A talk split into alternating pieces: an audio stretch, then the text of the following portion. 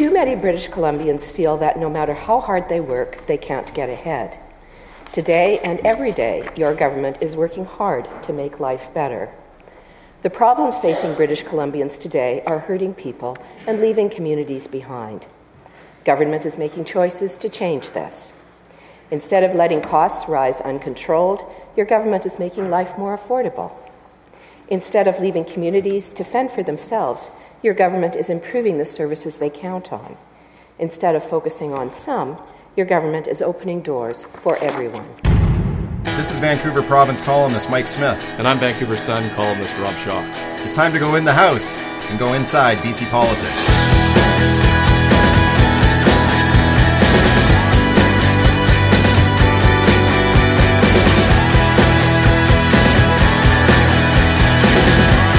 Right, welcome to another podcast. What you heard there was the voice of the Lieutenant Governor, Janet Austin, with the speech from the throne, kicking off a new session of the legislature in Victoria.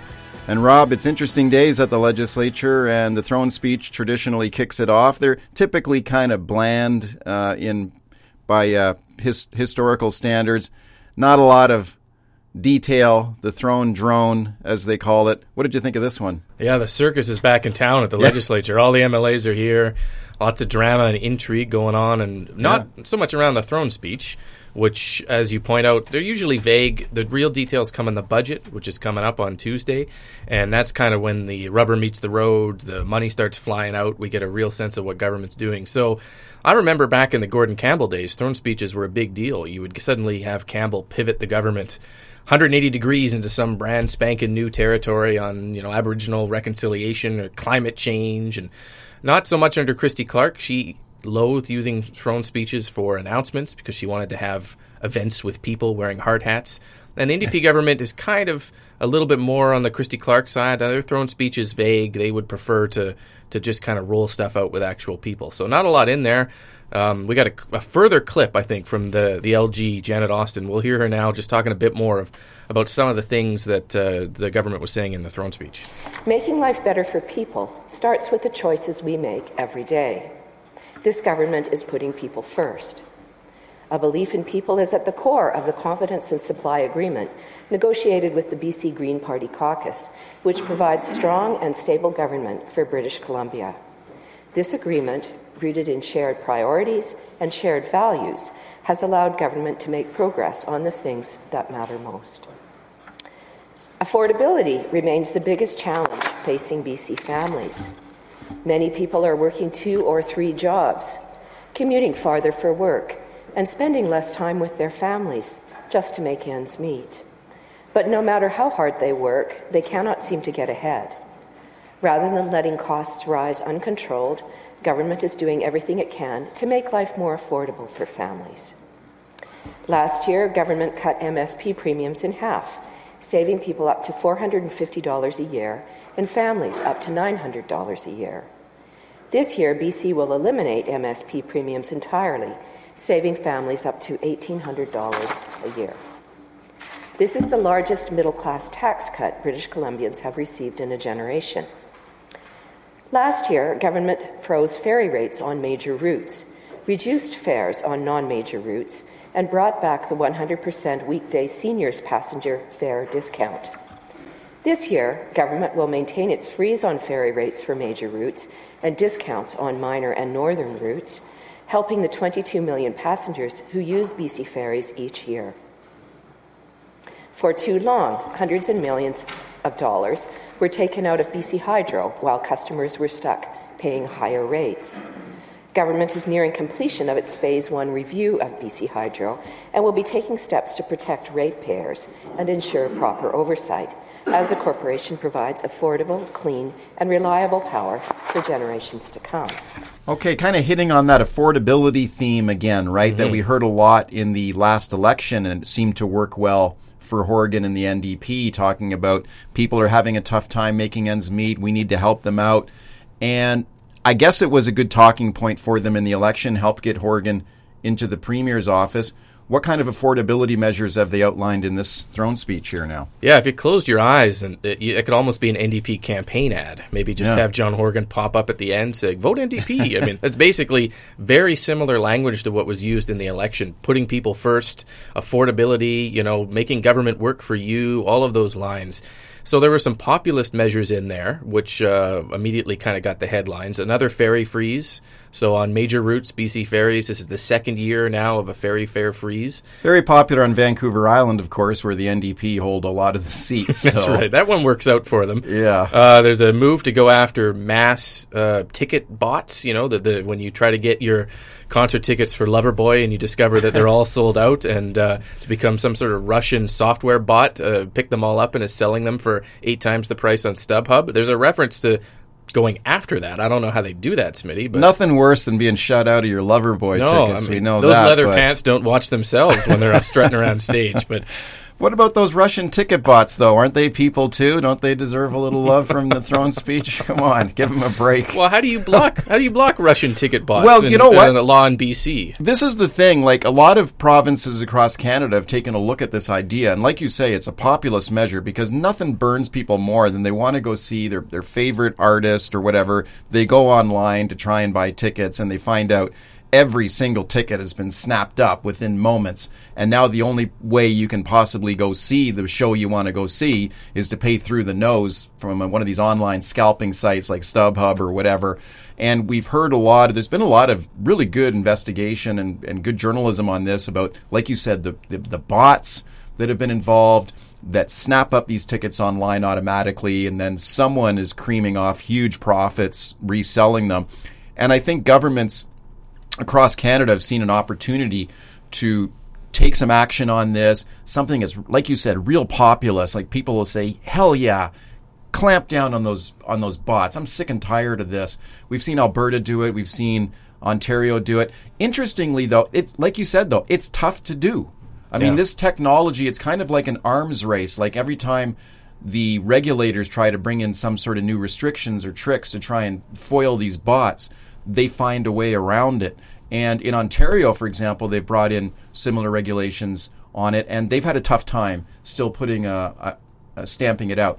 So you know, it sounds great, but I guess the proof is in can they deliver? Well, I mean, there's there's an idea, I guess, behind it that maybe government could find some way to force the cancellation of tickets uh, that are bought or sold based on this software selling these Russian bots. Maybe if they could identify them, more transparency on how many tickets are actually for sale at an event and how many are put aside for, you know. Uh, But there are a lot of high-powered lobbyists employed by the good folks at uh, Ticketmaster and Live Nation and StubHub who have been in Victoria meeting with government ever since they first announced they might crack down on this, arguing we're not the problem. Here are various other reasons that are the problem. So government has taken its sweet time on the idea of some type of scalping protection legislation, and I did not get a sense in the throne speech on how they're going to actually do it. But once again, it's great politics to mention it. And another example of great politics in the uh, throne speech, which caught me off guard, was going after high cell phone bills. And there's a reference in there to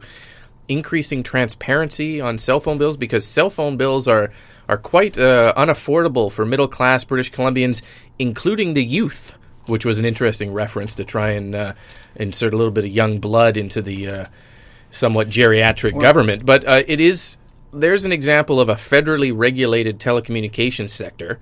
All handled by the federal government, that British Columbia is going to do something on. Who knows? We don't know what, but it sounds great when you read it. Yeah, it's another one that grinds people's gears, right? When they pay those cell phone bills every month, they can be exorbitant, especially if you've got rung up on extra extra time charges or usage charges or something, and you get some nasty surprise on your bill that your bill is higher than you thought. Maybe there's some hidden fees on there. So the government is talking about transparency on the bills, which I guess is fine. I guess that doesn't necessarily mean your bill would be lower, though.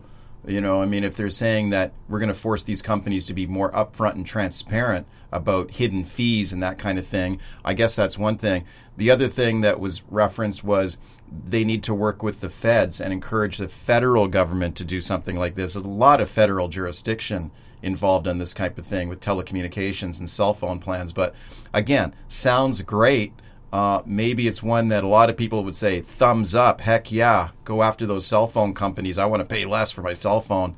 But whether they can actually do it and make a significant difference, that's a different story. But you're right about uh, being a bit of a surprise. Kind of came out of left field a bit, didn't it? Well, I mean, it, theoretically, there's nothing the BC government can actually do about it. So it's Yeah. kind of weird to have it in there. But you add those issues up, and they, they are populist measures, and they did not go over that well with the chief ally of the government, uh, Green leader Andrew Weaver. Have a listen to what he says about the throne speech. Uh, we see uh, some good things, obviously. We're, we're pleased that the government is continuing down with its path towards clean BC, although, ironically, um, immediately following that, uh, and, the, and the irony wasn't lost on me, they start talking about LNG. Uh, of course, we've made it very clear to government that we have no intentions of supporting any legislation this session that would enable the generational sellout embodied in their plans for LNG. However, we're excited to continue to support the direct, direction of Clean BC. One of the things we noticed in the throne speech is it seemed like a bit of a laundry list of, of rather populist issues, whether it be c- uh, cell phones, which I'm not sure they have jurisdiction to deal with, or, or ticket scalpers or, or other kind of populist type approaches. It looks like the government's trying to, to uh, you know, please people by taking some concrete steps. What was really missing um, was a vision, a vision for a prosperous future grounded in innovation, grounded in kind of a, an economic uh, uh, agenda. So, so we'll continue to do what we can to ensure that government has such a vision. We've provided them with Clean BC, and we'll continue to push forward in that regard. What um, is is there any? Do you have any indication from government they need to bring in legislation on LNG? The throne speech is kind of vague on what they're bringing in. Is it legislation? They will need to bring in legislation, or actually, at minimum, repeal legislation. If I were a big multinational and I knew on the books was the LNG Income Tax Act, I would be concerned that a future government could enact that legislation. That legislation, as you know, has passed, but it was never enacted, but could be enacted through order in council.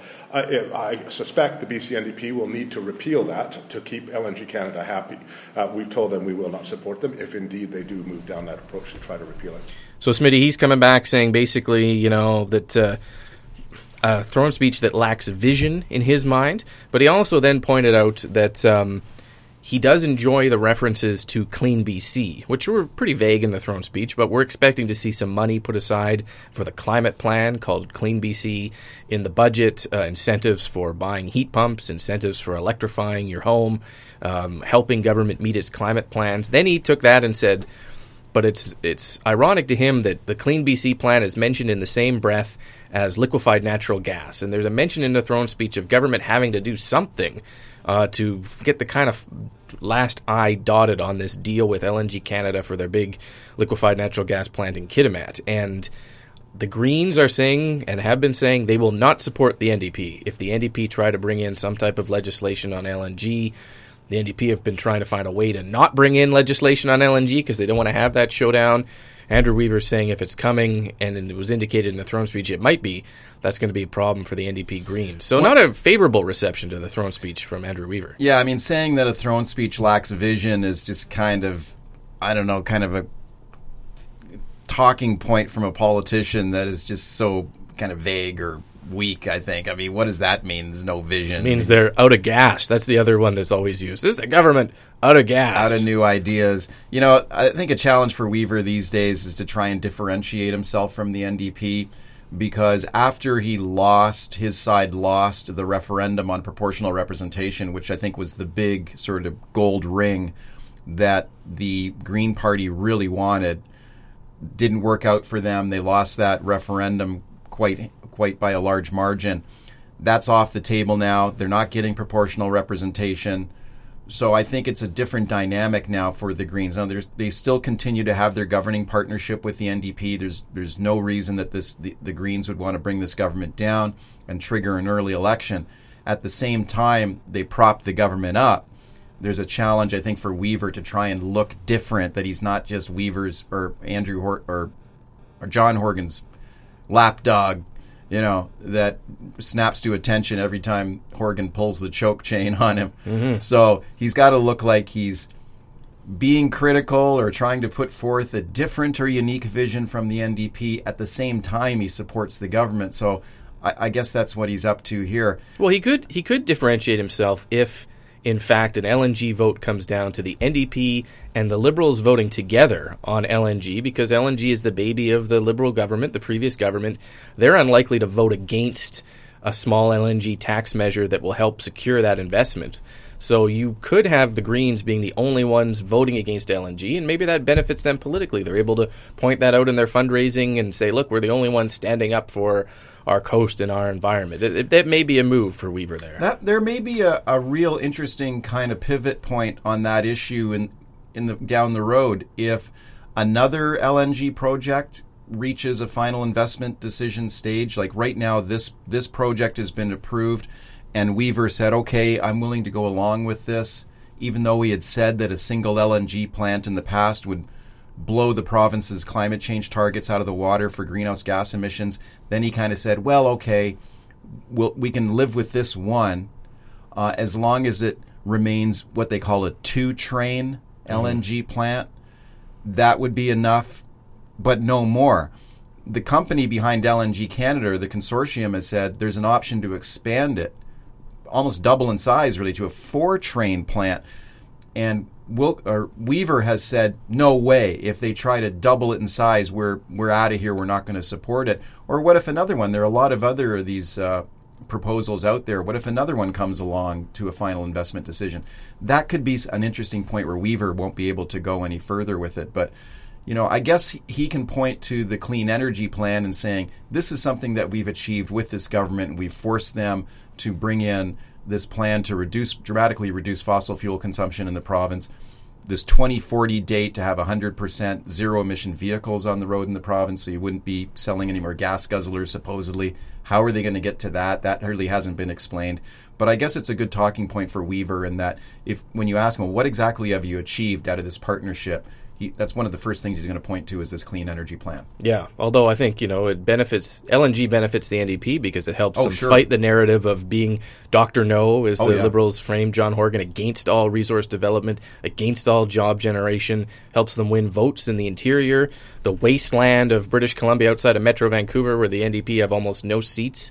So in the long game it may end up benefiting the NDP more to be pro LNG because they eat a little bit of the liberal lunch, they grab some of the center votes, than it is to cater to the green position against it. But I guess that's the kind of electoral politics we talk about closer to the election. Oh, I think I agree. I mean, I, I think that LNG plant was just absolute political gold for Horgan that kind of fell in his lap. The, the Liberals did a lot of the heavy lifting on it before the election the LNG were very pessimistic and cynical about it before they got into power. Then suddenly Horgan's premier and he's able to deliver this thing. I mean, the liberals were just gnashing their teeth. They were so frustrated yeah. that this thing got approved on Horgan's watch after they had done a lot of the heavy lifting on it early. And like you said, it insulates Horgan against those arguments that he's this guy's going to destroy the economy or he's going to freeze up investment in in the province. And he's delivered this thing, which is the biggest not only the biggest private sector investment in BC history, the biggest in Canadian history.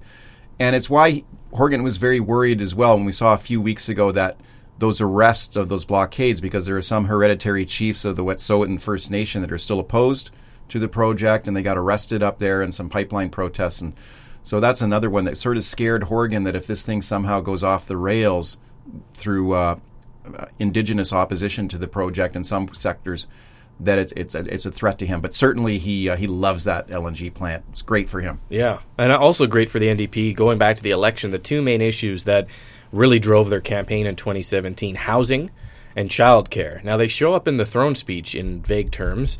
Childcare is a reference to continuing to try to fully implement the childcare plan and questioning Horgan about that after the speech. What you, you realize that is not a reference to fully implementing $10 a day childcare this year. Uh, that, if you're still hanging on to your uh, weathered NDP election platform from 2017, thinking $10 a day childcare is just over the horizon, uh, no, it is a continual rollout of this version of childcare the NDP have adopted on subsidies. So you can get like a $325 subsidy depending on your income and your child's age towards childcare, plus pilot projects in different locations for $10 a day. And the NDP are going to continue to grow that out. Very slow move on childcare because it costs so much Yeah. money. And I think we'll see probably more on that in the budget. So maybe it's deliberately vague in the throne speech. That's fine. Housing, there was a kind of a victory lap in the throne speech uh, saying that look at all the things we've done on housing. You see that the market is cooling. You see that the prices are lowering slightly. There's more places to rent. I mean, those may be debatable points in where you live, but uh, there's a little bit of a victory lap in there. I, maybe the argument is the housing market is cooling. I don't know if it's all because of British Columbia's actions, but those were two big references in the throne speech, Smitty, that I think, I mean, they're going to be embedded in every single thing the NDP does because they were so important in the last election. What about the renters rebate? Was that in there? Not in there. No. Oh, what a shock! No, I. They still insist that's coming over the life of the government. Oh, really? Is the- is Oh, the- okay. Yeah, you but- know, this is one of those ones where uh, Horgan. It was a flashy promise for Horgan during the election, and I remember covering that news conference that day where he rolled this out. And you know, the promise was, well, we we can't forget about renters. Always people keep talking about home ownership. What about the renters? They deserve something too. So here's what we're going to give you: cash money in your hand, four hundred bucks a year, cash in your claw. I mean, this is just an awesome promise. You know, people just if you're renting, you kind of loved it. And I remember the. Uh, the liberals were so frustrated about it. I remember talking to Christy Clark saying, "Well, 400 bucks, you know, that's nothing. That's Yeah. peanuts. That's not going to make a difference in anybody's life at all." And Horgan's comeback on that was, "Well, it's 400 bucks more than she's offering." Which Yeah. is basically zero. You know, you know, drop the mic kind of comeback. Great line for Horgan, and then he gets into power, and it's we haven't seen a whiff of this thing ever since. So when the government started hinting early this week that oh, there's going to be affordability measures in this throne speech, I started wondering, hmm, are they finally going to come up with this 400 bucks for renters that they promised? But no, not there. now that may be a pre-election budget. Maybe item. they roll it out right before the next election. But I mean, to give the NDP credit, I guess they have done a lot of the heavy lifting on the renters regulation side. So rent evictions, Yeah. uh, eliminating Yeah. loopholes and fixed lease renters. I mean, they've gone That's at true. the nuts and bolts of the renters' problems, which inexplicably the Liberals never wanted to touch. And it was another blind spot in their radar that they just they could not see themselves to boosting the power imbalance between renters and owners and trying to figure out landlords and renters and what's fair. They just they didn't want to touch it. So I guess the NDP will point back to that in the election and say, you know, we didn't give you the cash, but we gave Yeah. you all this other stuff. Yeah. maybe that works for them. I I don't know, but yeah, you're right. It's another huge a huge issue. So I'll get a lot more details on that in the budget. But the throne speech here, I guess, Smitty, we've been talking about it for weeks, is kind of overshadowed by the other drama in the legislature, the spending scandal, the continued fallout. And we had um, some issues with uh, Linda Reid, the assistant Yep. deputy speaker, who's been under fire as part of the Speaker Darryl Plecas report, suggestions she inappropriately double billed for her taxi and her personal kilometers. Um, The liberals denied, right? they, said they did deny, yeah. Calls from Andrew Weaver that she should resign as assistant deputy speaker. Yeah. So here's Andrew Wilkinson talking to uh, reporters, and I think the voice you hear there is uh, our colleague Richard Zussman from Global quizzing him about this because she did eventually step down from that position Right. and is now no longer assistant deputy speaker. And why did she do that? Here's Andrew Wilkinson on that. Can you, did Linda Reid make the decision to leave the role as Assistant Deputy Speaker, or was she asked uh, to leave that role? Well, the assistant deputy speaker works closely with the speaker, and so when the speaker has made unfounded allegations about Linda Reid's parking, it's impossible for the two of them to work in a collegial manner from now on. So do you think she has some responsibility associated with the accusations in that Plecas report? The only accusation in the Plecas report came in an unfounded way from a former employee who was not terminated. That allegation was false. And it dealt with some duplicate parking charges, and in fact, that was false because it dealt with a parking charge in Vancouver and a taxi charge in Victoria. So, Smitty, he's saying still that the allegations are false on this double dipping. And I did note that last week we got the response from suspended clerk Craig James and suspended Sergeant at Arms Gary Lenz. And in Gary Lenz's uh, report back, he talks about how he investigated Linda Reid's expenses and determined that the real problem was there was no problem, that she took a essentially taxi to the Helijet, Helijet terminal in Vancouver and then charged mileage coming over in Victoria on the other end of the Helijet trip with her personal vehicle uh, here to the building. And that it looks maybe on first glance as some type of double bill. But in his response, he says that it was investigated and it was not a double bill.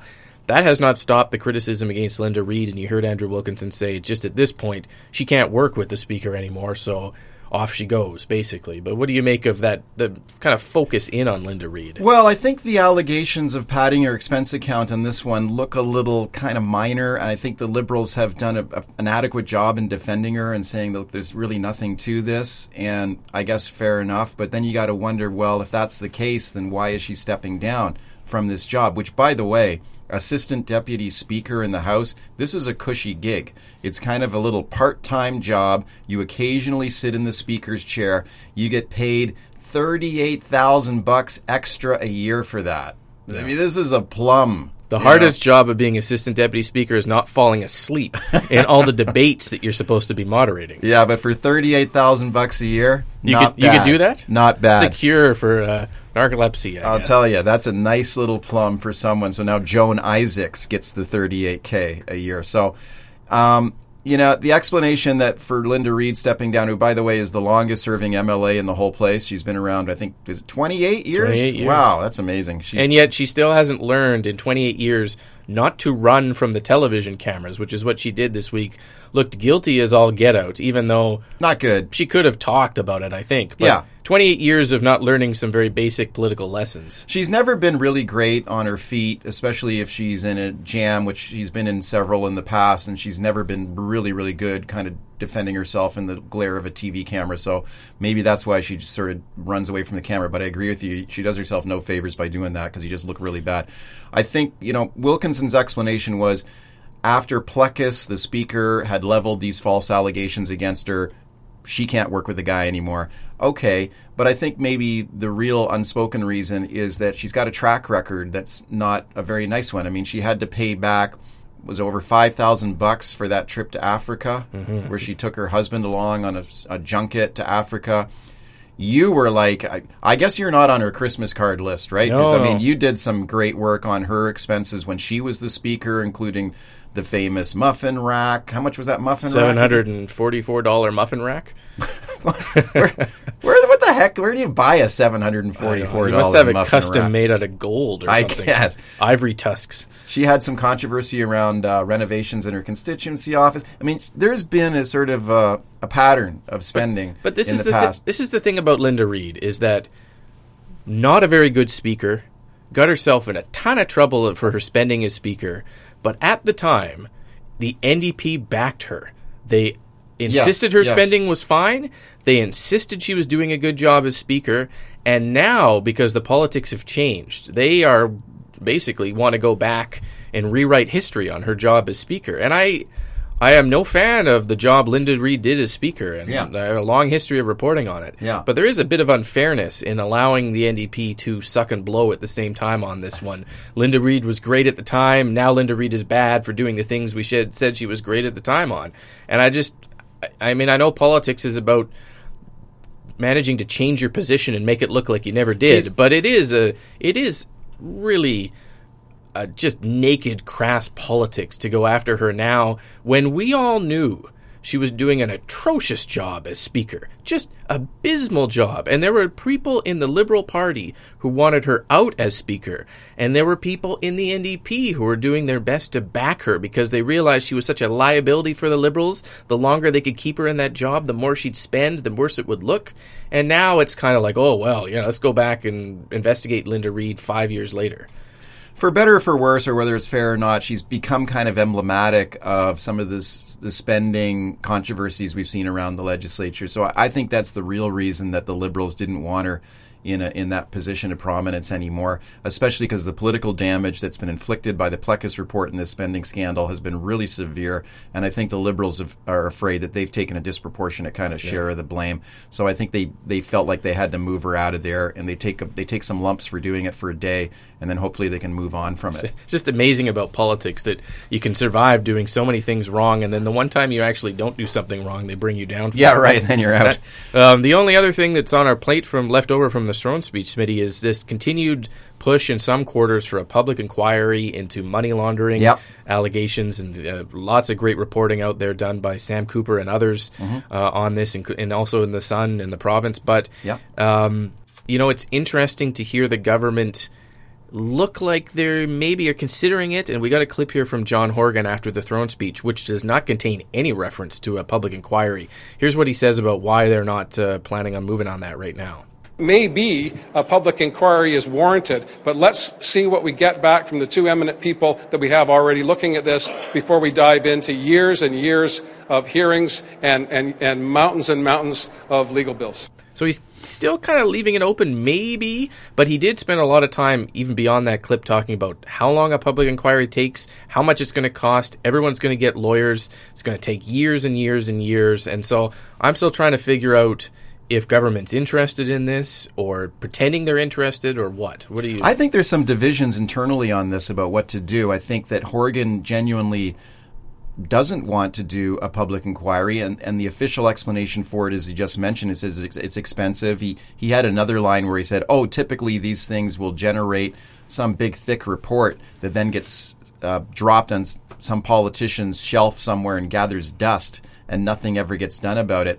Well, I don't know. I thought that was not a very good explanation of the of that because the only reason something's going to gather dust is if you let it gather Yeah, dust. it's you too much evidence of wrongdoing for us to tackle. Yeah, we're not going to do nothing. Do something. I think people want to see some action on this. You know, I think Yeah. what I think what we've seen with a lot of the reporting there is we've seen a very kind of sinister jigsaw puzzle that's been put together for people, and they see the various pieces put together because you've got drug dealing and you've got over 3,000 people dead over the last two years from drug overdoses. You've got soaring real estate prices. People can't afford to buy a home in the city where they grew up. You see these dramatic surveillance videos of all the the gangster rolls of money and and the, the bags of cash being hauled into BC casinos for money laundering. And people start putting together all these different pieces of the puzzle and you realize it's all connected, mm. right? And it's just a shock. And people say, "Wow, this is why all these people are dying, thousands of people are dying, and I can't afford to buy a home. It's because of this money laundering, and it's been going on for years, and government hasn't done anything about it. Come on, let's do something about it. Now, I think that one of the key problems here, though, is if you do uh, a public inquiry, you got to have you got to call the federal government on the carpet. You got to put the RCMP on the stand and ask them where what were they doing. You got to get FINTRAC, the federal anti-money laundering agency, and you got to put them under oath and start asking them questions. Well, these are all federal agencies, so you're going to need some sort of cooperation from the feds. There's even questions about jurisdiction whether a provincial public inquiry could could question these federal officials. So you need the feds to get on board.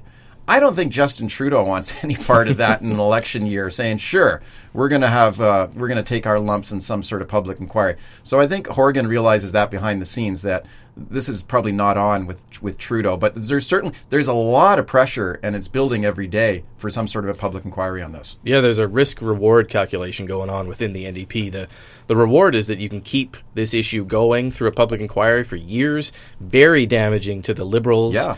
Constant uh, stories of just how poorly they managed this file, Yeah. the impacts on ordinary people because of it. That's great political reward for the NDP. The risk is you lose complete control when you send it to a public inquiry. right. You don't know where it's going to go. You don't know when it's going to loop back on you. You don't know if it's going to involve any of people with connections to you or your party. And that is a Yeah. pretty big risk for politicians Right. to take, especially when the Horgan government's doing pretty well right now. I think that's a great point. I think they would prefer to keep control of the narrative on this thing because you're right. There is political benefit to this for the NDP because the liberals are the ones who look bad. They were in power for 16 years.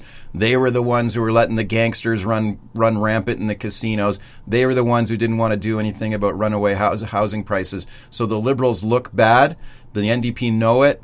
They want to, I think, strategically kind of continue to slime the liberals on this. And if they give it up to a public inquiry, like you say, then they sort of lose control of it. So I think that's a critical component of this and why you're seeing the government um, try to stay away from it. Another thing, though, that, like, on the other side of it, though, you've got public opinion polls showing overwhelming support for public inquiry. You've got more and more municipal politicians speaking out very convincingly for the need for one. You've got the largest public sector union in the province, the BCGEU, um, which represents what thirty thousand government employees or something, have started a, an amazing full-on press c- public campaign demanding a public inquiry. They represent the workers in the casinos. For one thing, they say that you know they're fed up seeing this. So there's a lot of pressure building. And one of the main talking points in favor of an inquiry is look what they did in Quebec with the Charbonneau Commission, which looked into corruption in the uh, construction sector in Quebec. Now, that inquiry in Quebec cost $35 million. Now, that's a lot of money. But they did get some results. They arrested a lot of people. People went to jail. The mayor of Laval, Quebec, went to the Hooskowie, went to jail. Um, they recovered a lot of money. If you talk to people who were involved in that inquiry in Quebec, they'll say, "Yeah, it cost 35 million, but guess what? We recovered 95 million in misspent public money. We actually got it back. We actually made money on the thing and put people away." And it was. I mean, there's a good argument that it was effective. And uh, the woman who was at the front of that commission, by the way, her name is France Charbonneau. She is a former judge, tough as nails public prosecutor. She put away the Hells Angels in Quebec. Remember, there's a guy named Mom Boucher who mm-hmm. was the head of the Hells Angels in Quebec. She put him behind bars, and then she became the head of that commission. So I think that's critical too. You got to have a great commissioner at the top, and if you do that, you can get some stuff done. And there's some people making a real solid argument, I think, that we can do that here in BC. And I think Horgan's going to look a lot more, continually more uncomfortable if he refuses to do it. Yeah, well, that's going to develop over the weeks ahead. And next week, Smitty, we're going to be talking about the budget, Yep. uh, which will be uh, another fascinating insight into the NDP government. You know, they could go big, they could be spending a lot of money, a bold agenda, they could be mm, kind of doing the populist stuff we've seen Balanced in the throne budget, speech. though, again, right? I I would bet it's a balanced budget, but Yeah. yeah. Uh, and there's lots of factors at play there. Where are they going to get more revenue? How are they going to uh, spend their money? So we'll be back next week to talk about that and all the other crazy, wacky stuff that's going on in BC politics. Make sure you subscribe to the podcast on Apple Podcasts or check our website for the feeds for your favorite podcast player. Thanks for listening. Talk to you next time.